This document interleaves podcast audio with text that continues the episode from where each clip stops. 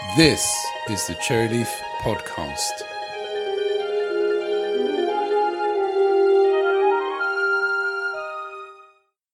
This episode is brought to you by Cherryleaf's training division. If you find that you have some time free at the moment for learning and improving your skills, then our online training courses may be of interest to you. For more information, go to cherryleaf.com.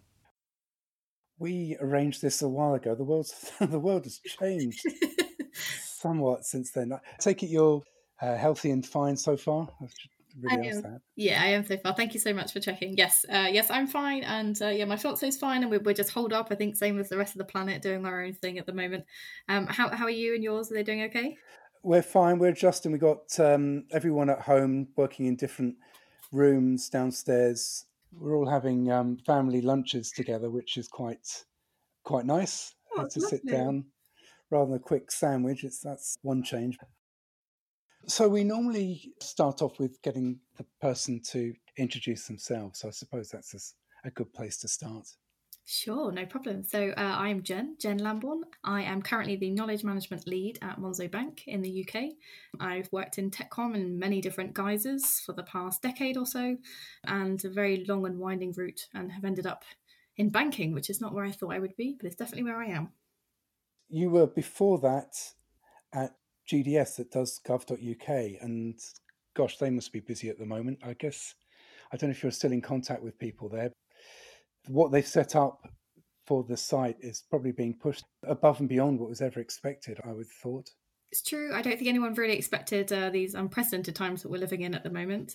I'm still in contact with a lot of my Gov.uk pals and my old teams to see how they're doing. They're holding up really, really well.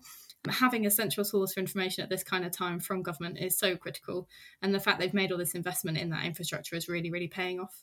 And they've done an awful lot of pressure testing for countrywide communications really at different times anyway. They didn't quite expect for it to be used in this kind of scenario, but they are Hmm. very, very well set up to be able to handle this. So I thought it would be good to talk to you because of your involvement with GDS and some of the really interesting things that have happened there, and also equally with Monzo, which has been a real pioneer and a, a trendsetter in terms of developer documentation. In terms of which we talk about first, GDS first or Monzo first? Uh, let's start with GDS. Yeah. What was your role at GDS? So when I first joined, which was around five or so years ago, I joined Wow. as a technical writer. It was the first time I'd ever had technical writer as a as a job title, even though I figured out very quickly that I'd been doing that job for a while in other guises. So I joined as a tech writer and I joined a couple of product teams to support them writing API documentation and technology guidance for the rest of government. And in the time that I was there, then progressed on to lead technical writer. And then for the last sort of year or so that I was there, I was the head of technical writing. So heading up the technical writing team at GDS itself, but also in a head of role at GDS, you end up heading up the different digital data and technology professions across government. So that meant that I was the de facto lead for tech writing across government at that time. What was that like managing a team and must have been exciting and, and scary? What was it like? That's a wonderful combination. Yes, absolutely terrifying and brilliant all at the same time. Leading that team was honestly one of my favourite things ever to do, and I miss it terribly. You get such a mix of minds and ideas and different practices. You get to see so much because the breadth of what you need to cover is massive. Just in general, kind of leading that team and being able to set a strategy and direction and then be able to see that come to life is amazing.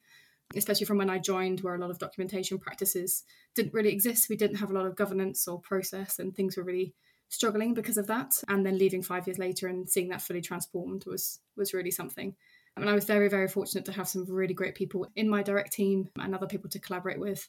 And those people really have done or are or are going on to amazing things. So being Mm. able to support them and even a small part of that journey was incredibly rewarding. But you're right, it was also very, very tough sometimes in government or anywhere really. You get bad days. I would say in government, sometimes a bad day in government is a probably a a worst worst day someone's worst ever ever situation you could be in sometimes and your job as a lead is to sometimes protect that team um, Mhm. and sometimes you you need to expose them to some things and help them through it as an opportunity to grow and trying to find that balance can be difficult You've got, I guess, 60 million, 60 odd million customers all there who could potentially express an opinion on whether things are going well or things are not going well. Oh, 100%. And you can see in any, if you have a look at the comment section on any of our blog posts that we publish in the public, a lot of people do have a lot of opinions about how we do things or didn't do things or they would have done things differently. Um, and of course, it's absolutely their right to be able to do that. We try to be as open as possible with all of our practices. It's funded by taxpayer money after all. You know, you have a right as a citizen to understand how that money is being used. But it's also very, very hard if you're on the front line and you are getting a barrage of feedback from people that you are trying really, really hard to help and they may have approached things differently. GDS and gov.uk, for those that aren't familiar, what are they? Very good question. So GDS was set up, I'm going to get my stats from now, I think it was around eight or nine years ago, with the idea that there should be some kind of department that would, could help the rest of government in their digital transformation. And at that time, there were lots of different departments and parts of government that were publishing content and information for the public or for businesses or for other parts of government in lots of different places. And so that meant that you ended up with literally hundreds of websites. And so if you needed some information from the government or to do a thing like get a new passport or renew your driving license, you needed to know exactly which department was responsible for that and exactly which website would help you find that thing. And that was really, really hard and it was really confusing and it made it really painful to deal with government. And no one likes dealing with government at the best of times. Mm. And so the idea of GDS was to start with the concept of a single website for all government information so that you wouldn't need to know where to look. So that's how gov.uk came to be. And GDS was originally a team that was run out of a tiny, tiny little room in London, and which then expanded and then started on um, taking more and more bits of digital government work. So it started setting standards and policies around digital and data and technology work in government. It started writing policies and career frameworks for that kind of thing. It also started building shared products for the rest of government to use. So, for example, a shared payments platform mm-hmm. so that if you needed to take payments from the public to pay a bill or a fine or something like that, that you could pay that money online. And rather than having to procure or kind of like source a different version of that every single time you did it, GDS would build a central one for you and you could just borrow it, take it from them, plug it into your systems, and away you go. So the remit of GDS has changed quite a bit over the years, but gov.uk is definitely still its flagship. It's still the main thing we're known for. They still have a very big team working on it. And as you can see at the moment, it's still incredibly useful when you need to get a lot of information to the public. So the approach and technologies that GDS used, there seemed to be very much a user focused approach to that. What skills did people apply and techniques did they apply then to get it right for the platforms and, and websites that GDS created? So I mentioned that one of the things that GDS now looks after is these kind of policies and standards for best practice in digital government. And most of those always start with putting users 1st mm-hmm. So if you have a look at something like the GDS design principles or the technology code of practice or the digital service standard, all of those start with understanding what your users need. And critically, GDS and gov.uk always refer to the people who use their services or use their website as users and not customers. They do that deliberately. It's a linguistic choice because they feel that customer implies that you might have a choice about where you purchase something or get that information. Mm-hmm. Um, and you might do that for something else, but when you're trying to get information on government, unfortunately, you only have one place to go. So they always start with users and they always refer to users. So all of those policies and standards begin with start with user needs. And that means lots of different things to different people. But really the bulk of it means that you need to spend a lot of time a lot of effort understanding what people need from what you are offering and distinguishing between their needs and wants. So i always use the example of if you ask someone how they want to get to the shops they might want a lamborghini to get there but if they don't have a parking garage or they can't drive a car or don't have a driving license, they don't need a car, they might need a bicycle. And so being able to distinguish the difference between user needs and wants is really important. And being able to research those effectively is actually really, really hard. And so that's where the whole discipline and practice of user research comes in. Whilst you have all these policies that say start with user needs, you then have a whole discipline, a whole group of incredibly intelligent and well trained people on how you actually get to that point, where they spend a lot of time researching with users to understand what they need as well as a little bit about what they want and be able to distinguish between the two and feeding that into product teams so that you're constantly iterating on what you're doing and everything remains user focused. So, so you build a thing and test it and see if it still works. So, how did you and the other people in the team acquire those skills? Was it through experience of doing it, or did people come from certain academic backgrounds with those skills already? Um, a bit of both. So they built up the user research practice over time. A lot of the kind of the research practices and approaches do come from academia, but a lot have kind of evolved as software development and product development has grown as a profession itself. And so you end up with a lot of researchers there who have done it in different guises, but you end up with a lot of experienced researchers there who are embedded in your team with you, provide a lot of training, a lot of guidance on how that works. Um, every team is empowered to go out and do their research themselves. So, regardless of your role in your team, if you are a tech writer or a product manager or a developer, you will either observe or be part of user research a couple of times a week as and, standard. And how much time is given to that? Because it's often one of those things that's squeezed out of projects? For sure, yeah, there's always a heavy time investment up front. So it's completely standard practice if you are starting a new product or a new phase of work to do a discovery, to spend a whole period of time just in discovery, which is just doing research. You're not building anything, you are just researching. And that could be a couple of weeks, it could be a couple of months, depending on the scale of what you're building. And they also factor in research time for, like I say, testing and iteration as standard practice as part of your work. So there might be half a day's worth of testing at the end of a two week sprint, for example, or kind of more if, if the situation calls for it. Or a lot of this research or standards and approaches is publicly available, if I remember correctly. Yep, absolutely. Yep. So, um, as I say, taxpayer has absolutely every right to understand what they're working on and or we're working on, and where their money is going. And so, wherever possible, it's not always possible. Sometimes for security or regulatory reasons, but wherever possible, that information is is findable and it's it's open. And quite often, they're doing research with members of the public as well. So, if anybody's listening to this and has an opinion on gov.uk or a service, you can always get involved in user research yourself. And it was very much, if I remember correctly, or, or is today still very much driven by open source software. How did that affect the way in which the content was created and published? So a lot of the practices we use do come from kind of existing practices that we've borrowed from elsewhere. So like you say, the open source community and the, the practices around open source software are very kind of well established. Um, they have a lot of practices that work well, a lot of things that we repurpose for this sort of work.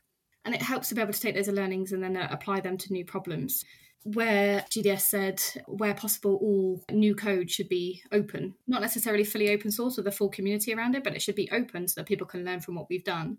And then someone raised the question about, well, why is the content not the same? So, in every case, especially with technical documentation, that's the approach that we took in the tech writing team at the time. We'll make our documentation open as well. There's no reason not to. Lots of people can derive more value from it, mm-hmm. and it can be really beneficial. So, if we've seen it work in open source software, there's no reason why we shouldn't apply that to content.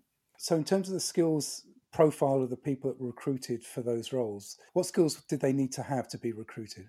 As a base level, regardless of whether you're a technical writer or a content designer, good copy editing and writing skills as standard, a typical one. It didn't really necessarily matter on your particular background. So mm. we had former journalists, we had former marketers, people that had always been in copywriting of some description, people that had more of a tech com background. But we also had people that were bringing different skills. So, for instance, people that had worked on support lines or frontline customer support lines who were used to working directly with customers and writing very, very user focused content, whether or not they viewed it that way at the time they were doing that job. So, being able to remain focused on the user, being able to write and follow kind of agile processes. So being able to never chasing that idea of perfect or done, but just being able to release content and iterate it, and the importance of being able to edit and measure the effectiveness of what you were doing was always something that was needed. And then for technical writing specifically, we laid on a couple of extra skill requirements on top of that, depending on what you'd be working with. At a base that was being very comfortable around technology, being able to ask very, very good questions. We ended up hiring a lot of former journalists because of that, because they were so skilled at being able to ask the right questions to find funny edge cases and things we might not have previously considered. And very, very strong editorial skills to be able to edit something down to the absolute core that it needed to be to be able to meet a user need. You moved on from there two months ago to Monzo, or is it more yep. recent than that? No, no, that's right. I started at the beginning of this year. First off, what attracted you to move on from GDS and, and move to Monzo? I am an absolute glutton for a very hard problem. I always try and end up working for a company or an industry or an organization that has a really, really meaty problem that doesn't seem fixable at a point in time. I love being in that kind of environment. Mm. Monzo is definitely one of those. I didn't necessarily want to leave GDS. It took a very big pull from Monzo uh, for me to leave because I was very, very happy there. But Monzo was doing something that was so interesting and so difficult in an industry that I've never worked in before that it was just too good an opportunity to resist, really. What I really liked about GDS is, like I say, no one likes dealing with government, so they tried to make it as pain free as possible. Mm. Monzo has a very similar ethos. It's it's in banking. No one likes to deal with their bank. Mm. No one enjoys dealing with their finances. And so they're just trying to make it easier for people. That's all they're doing. And so I like working in those kind of environments. I like trying to find ways to to use my skills to support people that are trying to just make things easier for people. And that's exactly what Monzo is doing.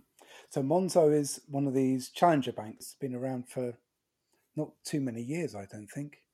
No, it's quite new in the grand scheme of things. Um, it has 4 million customers. It's growing very, very fast. It still does everything that your traditional high street bank might do, but it doesn't have high street stores. So it's all app based, it's all online. Most of our workers are remote. It's very kind of uh, progressive and forward thinking when you think about traditional banking infrastructure in the UK. We are mostly in the UK, but we also uh, have a company in the US as well. So they've had an opportunity to start from a clean sheet, which must help a, a great deal. So your role at Monzo, your job title is Knowledge Management Lead. Is that correct? That's yeah. yeah. What does that mean? Good question. And it's a question that I'm getting from so many people, even within Monzo. So I hope this will help. It's the first time that Monzo has had someone looking after any kind of docs or internal content or knowledge full time. Well, I'm responsible basically for improving how knowledge and information is shared and maintained across the whole of the organization. So, in practice, that means looking at things about where our information is stored, for example, mm-hmm. what kind of like platforms and tooling do we then use? And then above that, how is that information managed and maintained? what kind of processes and governance do we have there what kind of training and support do we give people to make sure that that content stays up to date and accurate and helpful and then kind of making sure that we have a knowledge sharing culture on top of that how do we make sure that knowledge and information isn't trapped in people's heads how do we encourage people to to share critical bits of information and how do we do that in a very very very highly regulated environment in a very very very fast pace to keep track of everything to make sure that we stay ahead of all of our competitors and make sure we're still being useful for people so my remit is very, very broad. And like I say, I'm the only one of me mm-hmm. right now. In time, we will hire up a full team, same as we did at GDS, but at the moment, it is just me. So this is SharePoint and Word?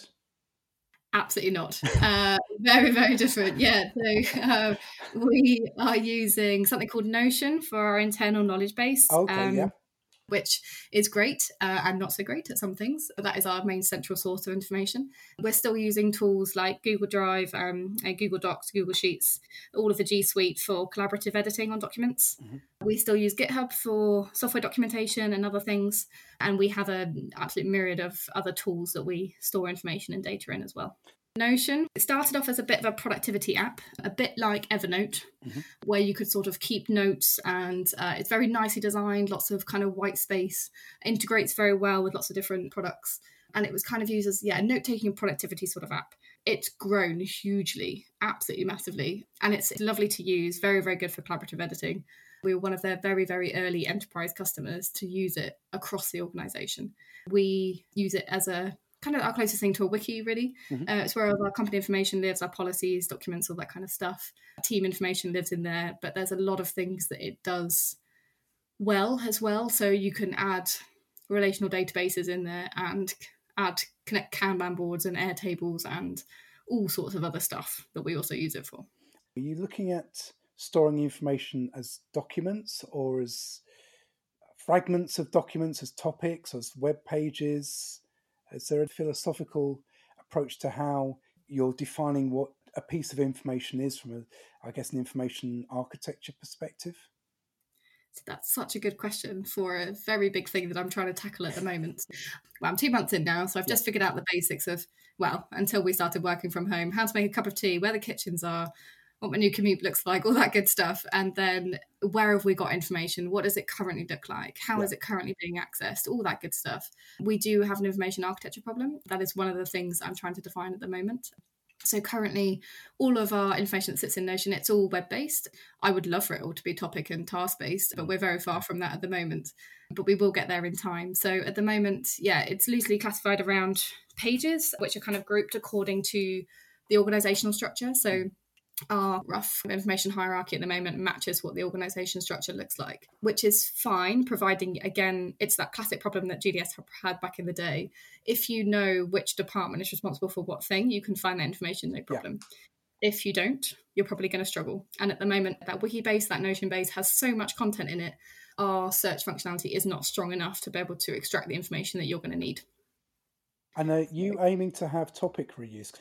I remember you saying within GDS that there actually wasn't very many opportunities hmm. or need to have topic reuse, and that that was something that maybe was overemphasized within the TechCom community, certainly within the GDS environment. Is that something that you've looked at yet at Monzo?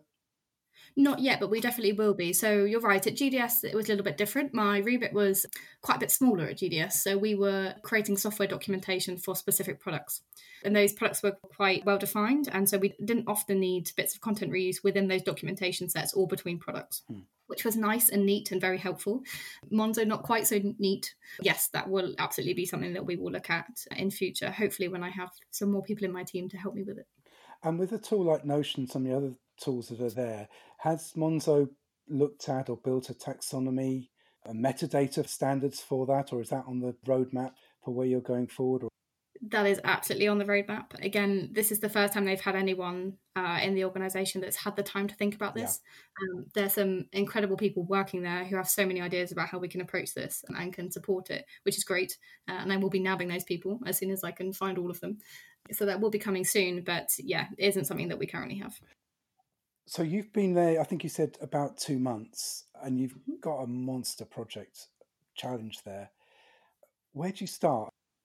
Sure, such a good question. So, uh, there are lots that I could and should be doing right now. Like I say, I have to be realistic about what I can actually achieve because it is just me right now. That said, I do have a pretty aggressive and pretty ambitious six month plan this is kind of mostly focused on demonstrating the value of good documentation and good knowledge management practices because many people who work at Monzo, it might be their first job, mm-hmm. or they might have been with the organization for a long time, or they've kind of seen our current documentation practices and thought that might be good enough, or they want to fix things but they're not sure how.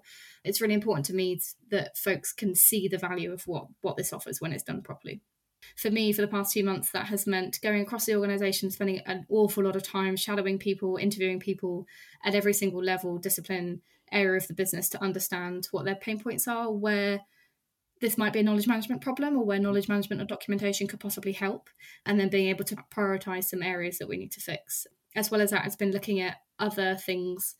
So to understand whether the problems that we're seeing are actually the true problems or whether they're symptomatic of a wider issue so, for example, when I first arrived, there was a lot of noise in our Slack channels about the fact that people couldn't find information in Notion in our knowledge base mm-hmm. because they thought the search functionality was not up to scratch. That was the case. Notion then released some fixes for the search and it became much better. Um, and people still find search issues. So for me, then coming in with a kind of fresh pair of eyes and more of a documentation knowledge management background is to then look at that and to realize that the reason we're having a lot of search issues is because a lot of our content is not unique. And so if you've got the same titles for things, the same yeah. structure for things, people copying and duplicating things all over the place, it doesn't matter how strong your search algorithms are, you're never going to find the information you need if you're approaching your content structure like that. Yeah. So it's been picking apart those kind of problems. And like I say, talking to a lot of people and looking at as much data as I can get my hands on. Then the next six months, which I've set up, and I'm I'm only planning six months ahead at this stage because I've got a funny feeling everything will change. But it's just looking at one of the big problem areas that we have, which is the platform stability for Notion. How do we improve the data we get out of it? Making sure we've got business continuity plans in place if we happen to lose the data, that kind of thing. Yeah. And then looking at or trying to help one major area of the business that really, really needs support. And at the moment, that is our customer operations team. If our customer frontline support staff, if they can't find the information they need to know how to advise a customer properly, if they give out wrong information to a customer or incorrect information or just something that doesn't help that mm. can raise complaints. It can get us in regulatory hot water. Yeah. We do a thousand one different things. And at the moment, that documentation could be managed a lot better than it is. So that's one of the areas I'm starting with. Everyone can write content and share content. Is that the philosophy at Monzo? Currently, it won't be very soon. Currently, almost anyone anywhere in the company can write anything. And do they get so, any training? Oh, sorry. I was just going to say that could be that could be problematic for lots of different reasons. Uh, so in some cases, that information is locked down. Obviously, we have very very kind of like strict regulatory needs and compliance needs, which they're very very hot on. And a lot of that more information is is much more controlled. It's much more tightly governed. Have great practices in some areas. We just need to kind of bring that into the rest of the business. Yeah. And are the people that are creating content are they given any training on standard ways to approach this or writing clearly? They will be very soon. We also have a fantastic in house writing team. It's a four person team that just look after writing in general at Monzo. Their focus is quite often on external writing for the website or for the app or for emails or whatever it happens to be. Um, and they sit within the marketing division, but they work across the organization. They do some fantastic training and provide standards for what good looks like in that area. So every single person who joins Monzo is given that training within their first couple of weeks. That team is always on hand to support and help with a thousand and one other things. They're just very, very busy. So I am supporting them from a internal content perspective so they can focus on external content mm. but we all kind of are working to the same standards and providing the same level of training uh, and one of the things i'll introduce over the next six months will be more developed training on how we handle internal content and standardize that and are there any sort of significant differences between the way that Monzo operates and GDS approaches this type of problem? I'd say GDS still has its kind of its government roots, of course. Nothing gets done in government without a business case. It means a lot of paperwork up front in order mm-hmm. to make a change and to get something done. Monzo still have lots of checks and balances in place, pun completely intended, for making sure that enough due diligence is done before a change is made, but it's much more lightweight. And so you don't need to kind of go through a, a huge kind of rigmarole to get something approved or signed off um, or reviewed before you just try something to see if it works. And so there's a lot more freedom at Monzo to experiment with something, to get some more data on something, to prove a case, or to disprove a hypothesis that you happen to have, so that you can you can get going an awful lot quicker than you can working in government. So, on your plan for the next six months, when you get to the end, how will you know whether your plan has been successful or not? So measurement with all of this kind of stuff is always incredibly hard. Yeah. Um, I'd always say it depends on the things that you're trying to influence and the things you're trying to change. So some things are quite quantifiable. We do a lot of metrics around our customer support, for instance, and measuring how effective our documentation is for those members of staff. Mm-hmm. We can track improvements in that area relatively easier. Where things are harder, the kind of the more cultural changes and then more kind of like behavioral changes that we're trying to support to encourage people to to do best practice and to, to follow uh, good standards when it comes to writing internal documentation that is is harder to manage. I'm looking at ways at the moment to measure things like content accuracy and levels of updatedness um, and things like this. It's always going to be hard. So that plan with it which has a number of different goals and objectives in each have different metrics and measurements that i'm using to to see whether or not these things have worked. But it definitely depends on what we're trying to achieve at one time I noticed there was a tweet by you last week having a good chat about software architecture diagrams today. Tech writer, dev, Twitter, you must have a bunch of articles and conf talks out there on this. What have you got bookmarked? I was interested in what prompted the question and what answers you got back from people to that question. Um, it came from a discussion that I was having with one of our senior staff engineers and a group of engineers at Monzo we were talking about proposals, which mm. is a very, very well documented practice and documentation practice at Monzo, whereby if someone's going to introduce a change, they will explain exactly what they're going to change and why and what they're expecting as a result and other things they have looked at and risks and various other things they've considered as part of that before they go and make that change. That document then kind of goes out for review to the wider engineering community for input um, it's a really hugely valuable process at Monzo. We've been using those since day one at Monzo, so you've got a full history to be able to see what changes were ever proposed in the company and why or why not those then didn't go ahead. But as part of that, if you are using some part or influencing some part of the architecture in some way, when I say architecture, Monzo itself is built on over 1,500 microservices. It's quite a very, very different approach to building a company at this scale and definitely a bank. Hmm. So if you are changing one element of it, the idea of it obviously being in microservices means that you can adapt something without it breaking everything else. And they have very intelligent dependency management between that. But if you're writing a proposal, you might then need to explain why you changing something in one place might affect something somewhere else. Uh, and so you might need to then be able to explain at a high level or a lower level exactly what you're doing, what you might be changing, and what the effects are. And sometimes the most effective way to communicate that is via diagrams. It kind of came up as a bit of a conversation in a couple of Slack threads, mm-hmm. uh, like I say, with these uh, senior staff engineers, about the best practices around documentation diagrams and when they can be used, how accessible they are, best practices around them, the tooling you can use, that kind of thing. We were answering all these kind of different questions and we were all trading our own experiences uh, of handling these. Our tech ops team were looking at network hardware diagrams and things like that at the same time. And so while we were having this discussion, that's why I kind of put it out on Twitter at the time to find out what everybody else was using. A really interesting mix of responses back. Lots of developers rather than technical writers, which I found interesting because normally if I send out a tweet related to docs, it gets flooded full of tech writers and never developers. and then you asked about diagrams, and I got flooded full of response from developers and not tech writers. Yeah. The developer and engineer mindset was very much to use things that were much more relatable for them, kind of modeled on something that they had used before.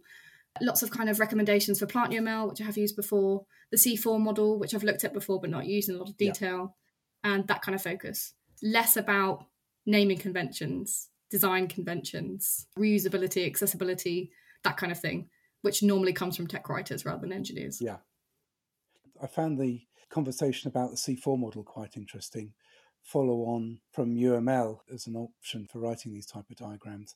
I suppose often we're sort of given these as technical writers, given these by the developers and said, okay, incorporate those into your documentation and not necessarily created from source by technical writers themselves. Definitely, yeah, and that's why I found that Twitter thread so fascinating. Like you said, the discussion about the C4 model, uh, which for one was great because the creator of the C4 model pitched up in that thread, uh, which was always helpful. But yes, the focus kind of very much on the creation of the diagrams, less so around the maintenance of them or the accessibility of them or where you would use them in docs in place of or alongside other written documentation, for example, which I guess were the more design related questions I had. You've been really with two cutting edge companies that are leading the light for technical documentation. Have you got any thoughts on where TechCom is going? Because, I mean, you're hiring journalists and taking people from people outside of the traditional technical writing background to do, as it were, technical writing jobs. Does that suggest there's a skills gap with normal technical writers, or just that it needs to be a wider community? Have you, have you got any thoughts on where TechCom as a profession is going? Sure. I mean, to address your point about skills, I think the journalism background was particularly valuable at GDS because the GDS work was split into two. So you had more classic software documentation, which was more traditional technical writing, as we would understand it, perhaps. But the other half of the work was to write technology guidance that would help people understand very, very complex technology policy. And to be able to do that, it was less instructional, kind of like step by step guides to things. And it was more guidance to help people interpret that policy and then apply it to what they needed. And we found for that type of work, the journalism background really, really did apply. Mm. We didn't find much crossover and interest between those two parts. So uh, it was always of interest to me why the folks with more of a journalism background weren't always interested in touching more, the more traditional software documentation. But where we were working on documentation, we would hire people that were former support engineers or had more of a kind of a classic TechCom mm-hmm. background. So I do think it does depend on the, the type of docs and types of content, types of users that you're writing for. I would always see that there's a place for both of those skill sets and both of those sort of backgrounds in TechCom. I don't think that will ever change, mm. particularly within software related TechCom. I don't think it's you know a hard stretch to say. I think we're going to see more pools for API documentation. Mm. Uh, that's always ever going to be growing, especially as more companies grow to use APIs and microservices. I'm also kind of expecting more growth in documentation requirements for machine learning and things like that. I still think, you know, as those technologies evolve, we're going to need more documentation support in there. I think that introduces some u- very unique documentation challenges that I'm not convinced the industry has quite figured out yet. Mm-hmm. And because of that, I do think there's going to start to be a bit more of a blend between content and data. So I still see the professions as quite distinct. I see people that work in tech TechCom that stay very firmly in the content space. Mm. And I see people that work in data and work in machine learning and they stay very firmly in their space. And then in the middle, you see people very rarely, but it is happening, mostly around you know in, in companies like google and others that are looking at the overlaps yeah. uh, for things like knowledge graphs yeah and more kind of semantic work where you kind of we're moving towards this or away from this idea, idea of kind of unconnected content and more towards you know being able to programmatically model a domain or a topic area and then to boost that with machine learning and subject matter expertise to draw connections between topics between things and that's where taxonomies and ontology work really comes to the fore, and where I think we'll see more of a blend between traditional content roles and traditional data roles. I don't know if you've read Mark Baker's book that he came up with. I'm just trying to see if I've got it on my shelf behind me. He was the person that did the Every Page is Page One. And his second book was about that particular topic. And in fact, again, one of the early podcast interviews, we talked to Mark and covered some of that in that interview. That was about 18 months ago. But I don't know if you've read Mark's book. It touches on that topic. That's fantastic. I haven't read a second one. I've read every page as page one, which I think is, is excellent. Uh, I definitely will go and look at that up. There's a lot of very interesting products now that are coming out that are trying to identify this, but it's still very, very early days. Um, Found it. Structured Writing, Rhetoric and Process, Mark Baker, and that's by XML Press. Very good recommendation. Thank you. I shall stick that on my list you have talked to TCUK and at Write the Docs. Uh, you did a brilliant presentation on Choose Your Own Adventure. I've watched the video of that. How have you found that, and are you planning to do more of that? Well, I think actually the possibly the very first time we met Ellis, I think, was possibly at a TCUK way, way back in the day, or maybe even UA Europe when they were still running. Yeah, it was it was a goal then. It's still a goal now. It's still something I'm trying to kind of keep on top of. I think when we when we first met back in the day, I hadn't done any public speaking of that other than kind of speaking in a company event or something. Uh, yeah, and since then I've done a fair few conference talks and meetup talks. It still remains terrifying. I'm not a natural public speaker, but it's getting easier. I still find it incredibly fun and it's still something I kind of want to pursue as much as possible. I had a few lined up for this year. Unfortunately, they've kind of been cancelled or uh, being rescheduled yes. um, because of current events. So I'm really hoping that more than anything, that the organisations who run those conferences get the financial support that they need. I know so many of those organisations rely so heavily on those ticket sales and aren't always in a position to run them remotely. So mm. I'm really hoping that they remain operational and viable and yeah, we'll just have to kind of wait and see how it goes. But as soon as we can find more opportunities, I mean, I'll be up there. I'll still be speaking. And if people want to contact you, how's the best way of contacting you? Twitter is probably the best thing. I spend far, far too much time on Twitter. My handle is really awkward. It has a double underscore in the middle. Uh, so it's Jenny, J E N N Y, double underscore Anne, A N N E. I'm always lurking on there if you want to come and say hello. If anybody's listening and they're on the Write the Doc Slack, I'm also on there. And feel free to come and say hi anytime. I always love talking about this stuff. So happy to chat anytime. Thank you. I think it's good that we have more people stepping up. I would say, you know, have a go. Everyone that's watching a speaker wants them to succeed. They're not there to have a miserable time. They're usually very forgiving if things don't quite go out the right way absolutely and i used to be that person i used to sit in that in those audiences and stare up at someone and think oh my goodness you're the absolute expert on this thing I'm just here to learn. This is like a one one way transmission of information. I just have to absorb everything from your head into mine, and then maybe one day I'll figure all of this stuff out and know what I'm doing.